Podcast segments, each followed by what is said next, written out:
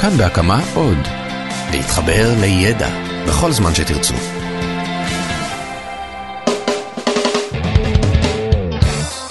תנסו רגע להיזכר בפעם הראשונה שבה פגשתם מקלדת. מקלדת של מחשב או של מכונת כתיבה אם אתם ממש זקנים. עכשיו אתם בטח יודעים להקליד, אתם מקלידים נורא מהר, אתם יודעים איפה כל האותיות נמצאות, אפילו בלי להסתכל עליהם, אתם סבבה, אבל תחשבו איך זה היה בפעמים הראשונות, על הקטע הזה, והיה קטע כזה, שבו אתם ישבתם מול המקלדת עם אצבע שלופה, וחיפשתם נואשות את האות ב'. איפה פה האות ב'? אני עברתי על שלוש השורות של האותיות כבר שלוש פעמים ולא מצאתי את האות ב'. אני חושב שעבדו עליי, נתנו לי מקלדת מקולקלת, אין פה את האות ב'. האות ב' לא נמצאת כאן. לא יכול להיות שעשר דקות אני עומד כאן ומחפש את. אה, הנה היא. פה הפינה.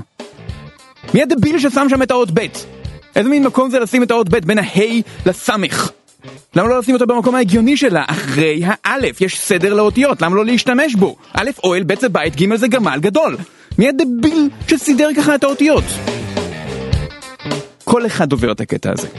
לא רק בעברית, גם באנגלית, משום שגם במקלדת האנגלית האותיות מסודרות כאילו בלי שום סדר הגיוני במקום שיהיו בסדר האלף-בית.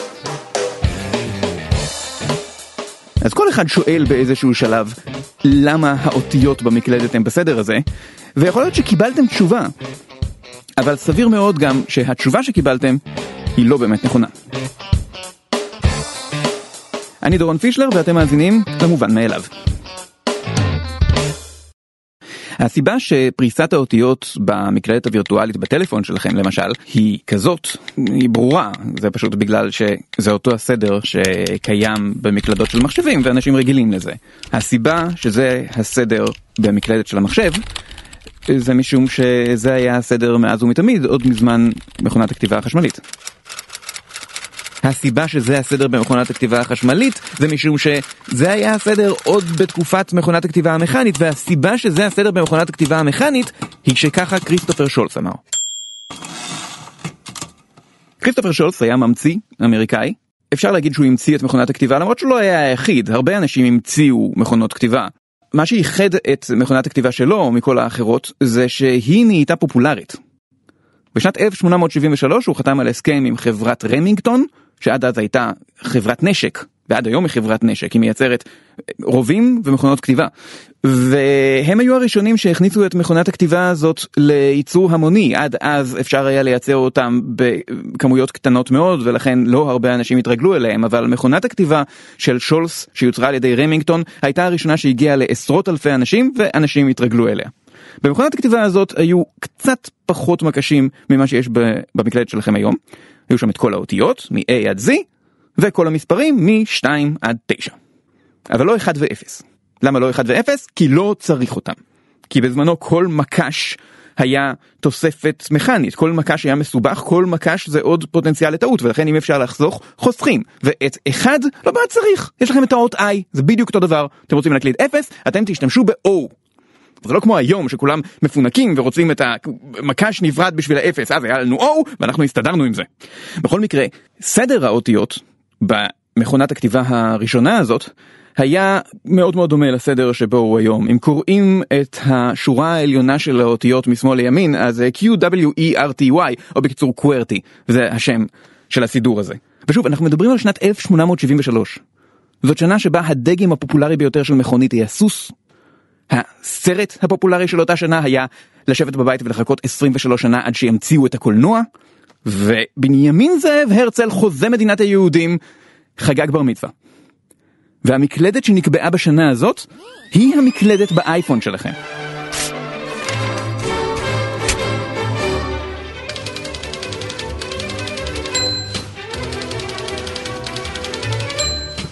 טוב אז למה קוורטי? מה ההיגיון בסידור הזה?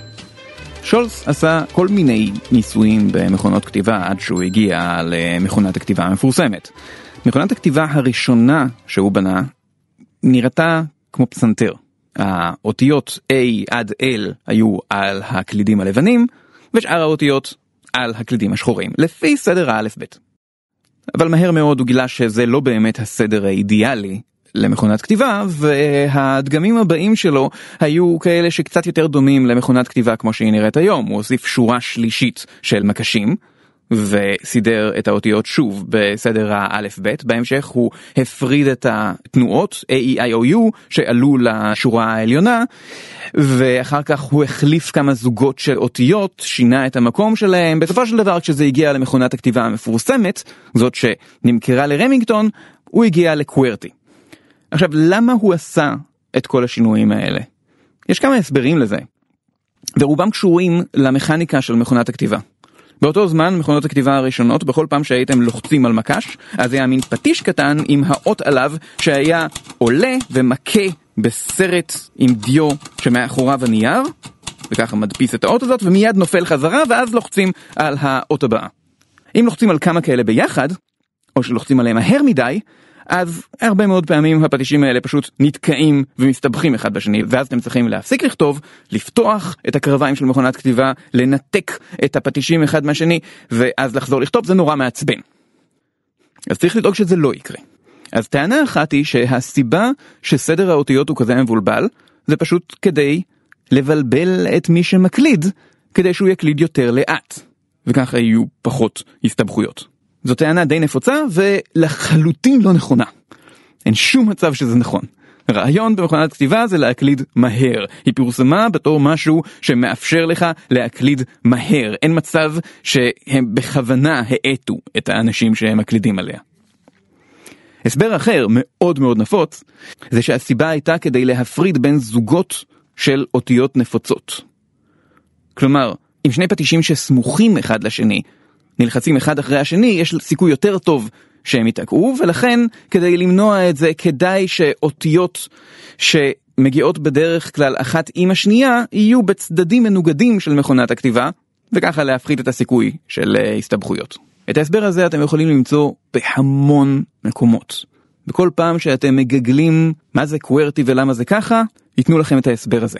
וגם הוא, ככל הנראה, בולשיט. וכדי להגיע למסקנה כזאת, לא צריך ללכת רחוק, רק תסתכלו על המקלדת שלכם. צמד האותיות הכי נפוץ בשפה האנגלית הוא T ו-H. אלה שביחד יוצרות את הצליל הזה שישראלים לא יודעים לעשות, ולכן אני לא אדגים אותו, לא הולך להשפיל את עצמי. לכן הדבר הראשון שאתה צריך לעשות, אם אתה רוצה להפריד בין זוגות של אותיות נפוצות, הוא לשים את ה-T בפינה אחת של המקלדת ואת ה-H בפינה השנייה, שלא ייפגשו. אבל זה לא המצב. ה-T וה-H מאוד קרובות על המקלדת, יש שניים שלושה מקשים שמפרידים ביניהם. וגם אם נחליק את הקטע הזה של ה-T וה-H, צירוף האותיות השני הכי נפוץ באנגלית הוא E ו-R. ולכן גם שתי האותיות האלה צריכות להיות מופרדות אחת מהשנייה, ובטח שלא צמודות זו לזו כמו שהן באמת במקלדת. הדבר היחיד היותר גרוע מלהצמיד את ה-E וה-R שאפשר לעשות, זה להוסיף להם גם את ה-W, והיא צמודה אליהם. לכן כל פעם שכותבים את המילים הנפוצות where או where, אתם מחפשים צרות, דברים הסתבכו שם. עכשיו כריסטופר שולץ הוא בן אדם שבנה כמה מכונות בכלל לא פשוטות והמציא דברים די מבריקים ככה שככל הנראה דביל הוא לא היה. אז המחשבה שהוא ניסה להפריד בין זוגות אותיות נפוצות וכתוצאה מזה הוא עשה בדיוק את ההפך היא די מטופשת. לכן כמה שההסבר הזה נפוץ, אני לא קונה אותו. אז למה כן קוורטי? מה באמת הסיבה לסידור הזה של המקשים? אני אתן לכם תשובה, אבל זו תשובה שבטח לא תמצא חן בעיניכם. אני לא יודע. וכנראה אף אחד לא יודע. כל ההסברים האלה, כל התשובות האלה, אלה כולם ספקולציות. זה כולם הסברים שאנשים המציאו בדיעבד הרבה אחרי שמכונות הכתיבה האלה כבר היו נפוצות. האמת היא שאף אחד לא יודע באמת למה שולס סידר את המקשים בסדר הזה, בגלל שהוא בעצמו לא אמר את זה אף פעם. בתקופה שהוא עבד על מכונת הכתיבה יש הרבה מכתבים שהוא כתב שהוא מדבר בהם באופן נלהב על החלפת המנגנונים ושכלולים ואיך החלפתי את הגלגל הזה בחומר הזה, אבל הוא לא כתב שום דבר על סדר המקשים ולמה בעצם הוא סידר אותם בצורה כזאת. אנחנו לא יודעים למה הוא עשה את זה. מה שאנחנו כן יודעים זה שהוא לא היה מרוצה מקוורטי. ובצדק, כי קוורטי היא די טיפשית. בדגמים הבאים של מכונות כתיבה, שהוא ייצר, בכל פעם מחדש הוא ניסה לשכלל ולשפר את uh, מערך המקשים. לעשות סידורי מקשים שיהיו יותר הגיוניים. למשל, יש לו uh, מכונת כתיבה אחת שבה כל התנועות, כלומר האותיות הכי נפוצות, נמצאות בשורה המרכזית בצד ימין. כלומר, הרבה יותר נוח להגיע אליהם. אבל בשלב הזה זה כבר לא שינה. בגלל שגם שולס, האבא של קוורטי, לא היה יכול לנצח את קוורטי. משום שקוורטי הייתה פופולרית. לרמינגטון באותו זמן היה מונופול על שוק מכונות הכתיבה, ובמשך הרבה זמן כולם, כל מי שכתב על מכונת כתיבה, התרגל לכתוב על קוורטי. וברגע שאתה מתרגל לכתוב עליה, אתה לא יכול להחליף. אני רגיל לכתוב על QWERTY, אני כותב באופן עיוור, ואני אפילו לא מודע לאיפה נמצאת האצבע שלי בכל רגע. בדיוק כמו שכשאני מדבר עכשיו, אני לא מודע לכל תנועה שכל שריר בגרון והלשון שלי עושה, זה פשוט אינסטינקט. האם מישהו היה בא אליי ומציע לי מקלדת חדשה ומשוכללת והרבה יותר טובה, שתוכל לשפר את מהירות ההקלדה שלי בעשרה אחוז, אז הייתי אומר תודה רבה, לא, אני נשאר עם קוורטי. כי כמה שהיא טיפשית, אני פשוט רגיל אליה. כל הזמן שאני אחסוך בהקלדה על מקלדת יותר טובה, לא שווה את השנה-שנתיים שייקח לי להתרגל מחדש למקלדת חדשה, זה כמו ללמוד לדבר מחדש. ולכן אנשים שמתרגלים לקוורטי לעולם לא יקנו מכונת כתיבה עם סידור מקשים אחר. ולכן גם חברות אחרות שייצרו מכונות כתיבה נאלצו להשתמש בקוורטי בשביל שאנשים יקנו את זה אי פעם. וככה זה נמשך במשך שנים, גם כשעברו ממכונות כתיבה מכניות למכונות כתיבה חשמליות, שבהם אין פטישים קטנים ולכן אין בכלל את הסיכון הזה של ההסתבכות. אנשים היו רגילים לקוורטי ולכן זה נשאר ככה, וזה נשאר ככה גם כשעברו למחשבים, וזה נשאר ככה גם כשעברו למסכי מגע. קוורטי היא לא המקלדת הכי נוחה, או הכי טובה, או הכי מהירה, היא לא כלום. היא פשוט הדבר שאנחנו רגילים אליו.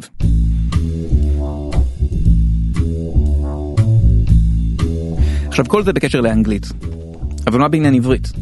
סידור האותיות בעברית נראה אקראי פחות או יותר כמו באנגלית.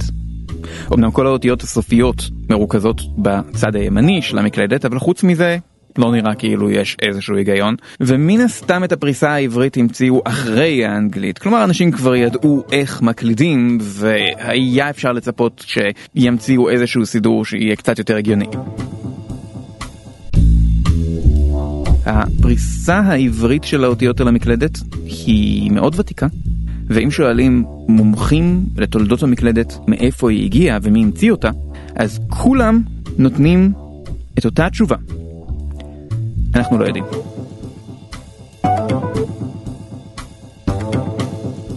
זה עוד דבר שאנחנו לא יודעים מי המציא את הפריסה העברית, אבל יש דברים שאנחנו כן יודעים על המקלדת העברית. היא הופיעה בפעם הראשונה בסביבות 1903. והמקלדת העברית מאז היא נראית מאוד דומה למקלדת העברית של היום, אבל יש כמה הבדלים. מצד שמאל של האות ק' למשל, יש עוד מקש עם האות א', רק שזה א' עם קמץ מתחתיה, ויש שני מקשים שלא קיימים במקלדת העברית היום. בשורה האמצעית בין היוד לעין יש מקש נוסף, W, שני יודים. ובדיוק מעליו, בין ו' לט', יש דאבל ו'. לכל הדברים האלה יש הסבר מאוד הגיוני.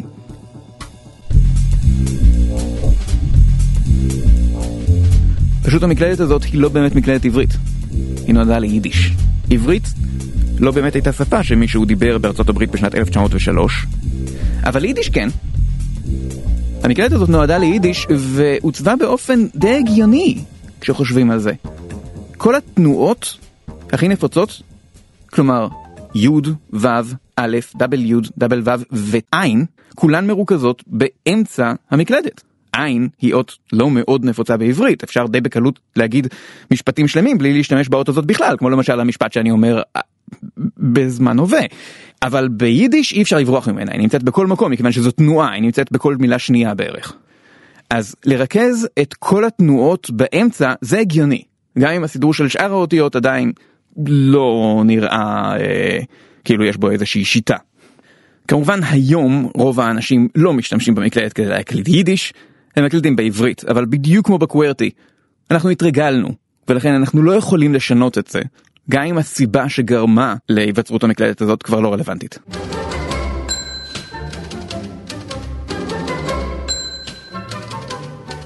מכונת הכתיבה המקורית נתנה לנו עוד כמה דברים, לא רק אותיות. מכונת הכתיבה הראשונה שדיברנו עליה הרבה, הדפיסה רק אותיות גדולות. אבל חמש שנים אחר כך הופיעה הגרסה הקצת יותר משוכללת, שיכולה להדפיס גם אותיות קטנות וגם אותיות גדולות, רישיות. השיטה שבה זה עבד זה שעל כל פטיש כזה הייתה האות הקטנה, ומעליה האות הגדולה. ואם רציתם להדפיס אות גדולה, הייתם לוחצים על כפתור בצד, שקוראים לו shift, שמה שהוא עושה זה להגביה את כל המנגנון של הסליל והנייר בחצי סנטימטר, ככה שהפטיש פוגע קצת יותר גבוה, וככה מה שמודפס זה האות הגדולה ולא האות הקטנה. shift היה מאוד שונה מכל המקשים האחרים. ללחוץ על מכה של אות זה נורא קל, אבל כשאתם לוחצים על shift אתם בעצם מרימים משקולת של כמה קילוגרם. זה לא קל לעשות את זה. ואם הייתם רוצים לכתוב כמה אותיות גדולות ברצף, דבר שימושי אם אתם נגיד טוקבקיסטים או אה, נשיא ארצות הברית, זה היה מאוד קשה ללחוץ על ה shift כל הזמן, ולכן המציאו את מקש ה caps lock.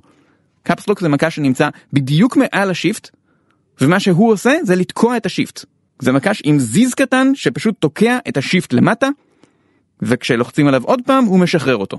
ושם הוא נמצא עד היום, למרות שהיום אין באמת סיבה להשתמש בו.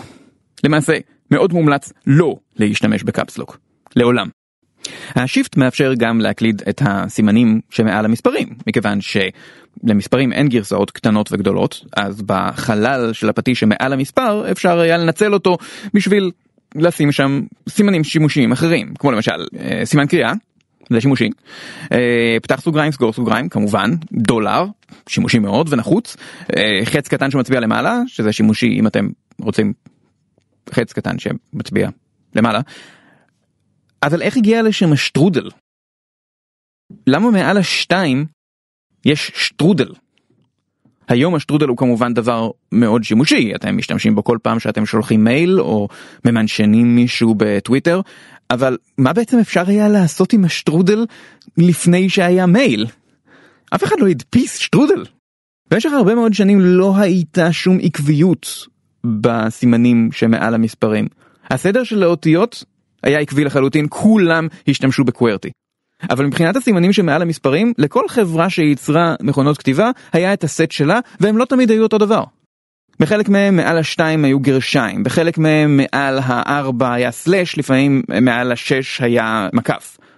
היו כל מיני סידורים כאלה, זה לא היה עקבי, אבל בשנות ה-60 החברה הכי פופולרית לייצור מכונות כתיבה הייתה חברה שנקראה International Business Machines ומכונת הכתיבה הפופולרית שלה הייתה כזאת שבה מעל השתיים היה שטודל. וכמה שנים אחר כך כשאותה חברה עברה לייצר מחשבים היא כמובן השתמשה באותו מערך מקשים כמו במכונת הכתיבה שלה. ולכן מערך המקשים של International Business Machines או בקיצור IBM הפך לסטנדרט אותו הדבר שוב אותו הסיפור של הקוורטי. כולם רגילים לזה, לכן כולם מעתיקים את זה, לכן זה הופך לסטנדרט המוחלט ואי אפשר לשנות אותו. שטרודל הוא סימן מוזר בזה שבאמת יש מעט מאוד מה לעשות איתו. זה סימן שאפילו אין לו שם באנגלית. קוראים לו פשוט את סיין, בעברית דרך אגב אמורים לקרוא לו כרוכית. האקדמיה ללשון עברית טוענת שקוראים לו כרוכית אבל בכל זאת נקרא לו שטרודל. היו לו כל מיני משמעויות בעבר, הוא היה יחידת משקל פורטוגזית ובחשבונאות המשמעות שלו הייתה מחיר ליחידה אחת, זאת אומרת אם אני אומר שקניתי 10 בננות שטרודל 5 שקלים, זה אומר שלא שילמתי 5 שקלים על כל הבננות, אלא 5 שקלים לכל אחת וקראו אותי במחיר. אבל את התהילה שלו הוא קיבל כשהמציאו את האימייל. כתובת מייל מורכבת משני חלקים. החלק הראשון זה השם הפרטי, החלק השני זה הכתובת, קצת כמו מספר דירה והכתובת של הבית. בין שני החלקים האלה צריך להפריד משהו. צריך לשים שם איזשהו סימן שיהיה ברור שהוא לא חלק מאף אחת מהכתובות. לכן הסימן הזה לא יכול להיות אות ולא יכול להיות מספר. הוא חייב להיות משהו נפרד. ולכן כשיצרו את הפרוטוקול של האימייל בחרו בסימן הכי לא שימושי במקלדת, השטרודל. וכתוצאה מזה הסימן הלא שימושי הזה הפך לאחד הסימנים הכי שימושיים. ליד השטרודל נמצא השטג, או אה, סולמית, או pound, או hash, איך שלא תקראו לסימן הזה. וגם הסימן הזה לא היה אף פעם מאוד מאוד פופולרי. פעם סימן ליברה, אפשר להשתמש בו במוזיקה לדיאז, אפשר להשתמש בו כדי לשחק איקס מיקס דריקס מאוד מאוד בקטן אם אתם רוצים, אבל הוא לא היה מאוד שימושי אף פעם עד העשור האחרון. אנחנו נמצאים בתור הזהב של ההשטג. אף פעם לא השתמשו בו יותר משמשתמשים בו היום, ושוב מאותה הסיבה, בגלל שהיה צריך איזשהו סימן שאין לו שימוש עד עכשיו, ולכן בחרו בסימן הלא שימושי הזה, שהפך פתאום לסימן נורא שימושי, היום משתמשים בהשטג יותר מאשר בנקודה פסיק.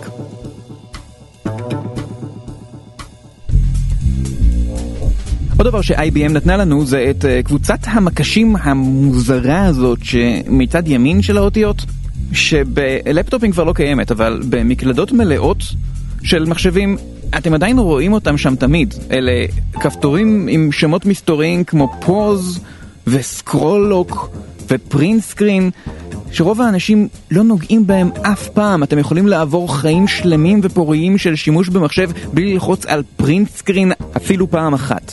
וגם אם במקרה אתם מהאנשים שמשתמשים ב print screen לפעמים, הוא לא יעשה את מה שכתוב עליו. הוא לא ידפיס את המסך. מתישהו בעבר הרחוק והאפל, זה אשכרה היה התפקיד שלו. הייתם לוחצים על הכפתור הזה והוא היה שולח למדפסת את מה שיש על המסך. זה הפך ללא רלוונטי בערך ברגע שבו במסכי מחשב התחילו להיות עוד צבעים חוץ משחור וירוק. אבל גם אלה לא הכפתורים הכי גרועים. הכפתור הכי גרוע במקלדת זה נמלוק. נמלוק זה כפתור שיש לו תפקיד אחד, למרר לכם את החיים. אתם מנסים לעשות משהו עם מספרים, אתם כותבים מספרים, ואז אתם מגלים שבעצם זה לא יקליד שום דבר, בגלל שהנמלוק היה לחוץ. ואז אתם לוחצים עליו עוד פעם, ומקלידים את הכל מחדש. ואין נסיבות שבהם הייתם רוצים ללחוץ עליו. אין שום סיבה שאני אנטרל לעצמי חלק מהמקלדת. אז למה הוא שם? הוא שם משום שמאוד מאוד מזמן במקלדות היותר מוקדמות של IBM לא היו מקשי חצים. חץ למעלה, חץ למטה, חץ ימינה, חץ שמאלה, הם לא היו שם. במקומם אפשר היה להשתמש בריבוע של המספרים מצד ימין, 8 היה למעלה, 2 למטה, 6 ימינה, 4 שמאלה. עכשיו אפשר היה להחליף את התפקוד שלהם, אם אתם רוצים להשתמש במקשים האלה בתור חצים, תלחצו על נמלוק, אם אתם רוצים שוב להשתמש בהם בתור מספרים, תלחצו עליו שוב. אתם עדיין יכולים לעשות את זה אם אתם רוצים, רק שאין לכם שום סיבה לעשות את זה, כי יש לכם מקשי חצים במקלדת. לכן אין שום סיבה שכפתור הנמלוק יהיה שם. הכפתור הזה הוא שארית מנוונת של תקופה אחרת. אתם יכולים לעקור את הכפתור הזה, והחיים שלכם רק ישתפרו. אל תחיו את החיים שלכם לפי מוסכמות עתיקות ולא רלוונטיות. שחררו את עצמכם. אמרו לא לנמלוק!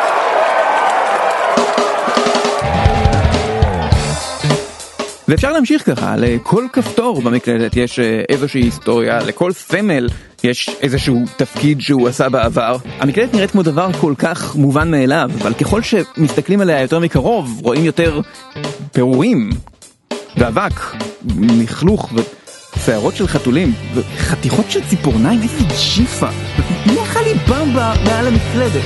מה זה הלכלוך הזה? איזה גועל נפש פה הדברים. זה היה מובן מאליו, אני דורון פישלר, הטכנאי אסף רפפורט, מפיקים אייל שינדלר ורום אטיק. תוכניות נוספות בסדרה הזאת ופודקאסטים אחרים אתם יכולים למצוא בכאן, אורג, איל, סלש פודקאסט, או בכל אפליקציה שבה אתם מורידים את הפודקאסטים שלכם. עדכונים על פרקים חדשים אתם יכולים למצוא בעמוד פייסבוק, דורון פישלר נגד העולם. להתראות.